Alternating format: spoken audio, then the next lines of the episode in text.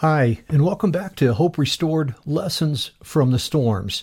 We appreciate your subscribing and liking us on your favorite podcast platform and on YouTube.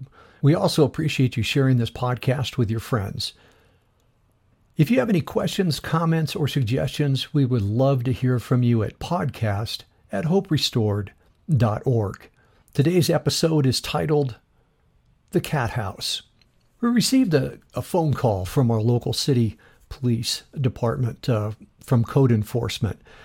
And the officer who called stated that he, he would understand if we said no to his request, which is a really bad sign to start. There was an elderly couple in the midst of being prosecuted for animal abuse in a cat hoarding case. He told us that he felt there was no malice in the couple, but there was a serious problem. He told us that the neighbors had complained about the smell coming from the house, and a subsequent visit to the home revealed serious health issues and the presence of dozens of cats in the house. The house was so bad the city posted it as uninhabitable.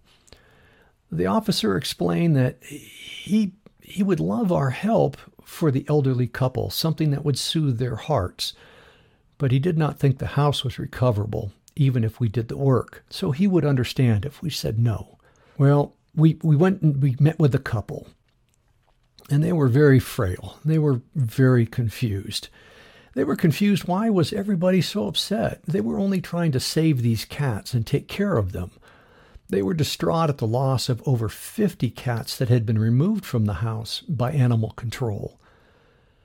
As we exited the truck, the smell just hit us hard, and it got worse and worse as we got close to the house. It was urine and feces and cat vomit everywhere inside the house. Inside the home, condensing urine clung to the ceilings and the windows, dripped down the walls.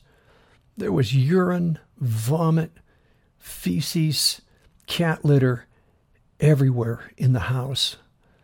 The air was rancid with ammonia. We took the couple outside and we, we worked to finish the assessment. They had tears of hurt and confusion. They just flowed as we talked.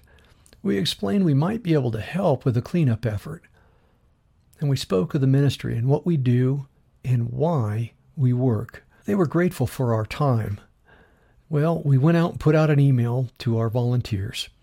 And we explained exactly what the task would be. We didn't paint it pretty. We explained everything about the house we didn't expect to get many, if any, volunteers, but we had several, including one with cat allergies. Well, we took on the task and we knew that the house was beyond repairs, and that's okay because we weren't working really to fix up the house. We were working to get at the heart of this elderly couple. There was a thick layer of cat litter all across the floors. Well, the cat litter spilled into the, the heater vents and it had packed out the heater vents. The ceilings and walls were ruined from the condensed urine. We used special coveralls and heavy duty respirators, rubber gloves for protection. We moved furniture into a bin and then pulled out carpets and padding and loaded that into the bins. It was a super hot day and and all this safety wear just made it even hotter for the volunteers. Well, that just meant we took more breaks.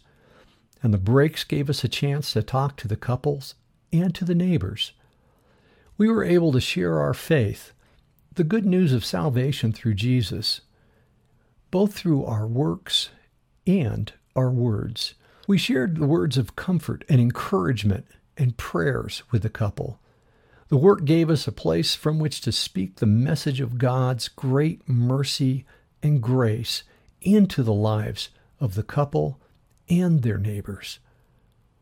This is the work that God has prepared for us and to which He has called us. I would challenge you to read Ephesians chapter 2, verses 1 through 10. As you read through the passage, look at the great grace and mercy that God has availed to us we were dead in our sins, and we walked according to the ways of the world. God saved us by His grace, not our works. And in verse 10, we are shown that we are His workmanship, created in Christ Jesus for good works, which God prepared beforehand that we should walk in them. As we close out, I'd like to ask you a couple, three questions and just have you ponder on them through the day. Have you experienced salvation from the bondage of your sins?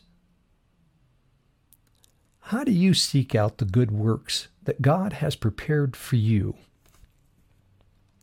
How can you deliberately think and intentionally act to share the gospel, the good news of salvation, as, as you do the works that God has prepared for you?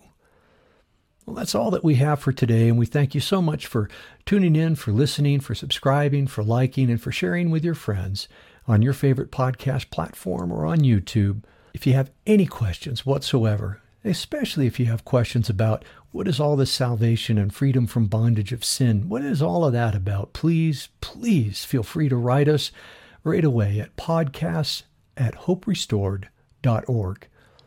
And until next time, blessings.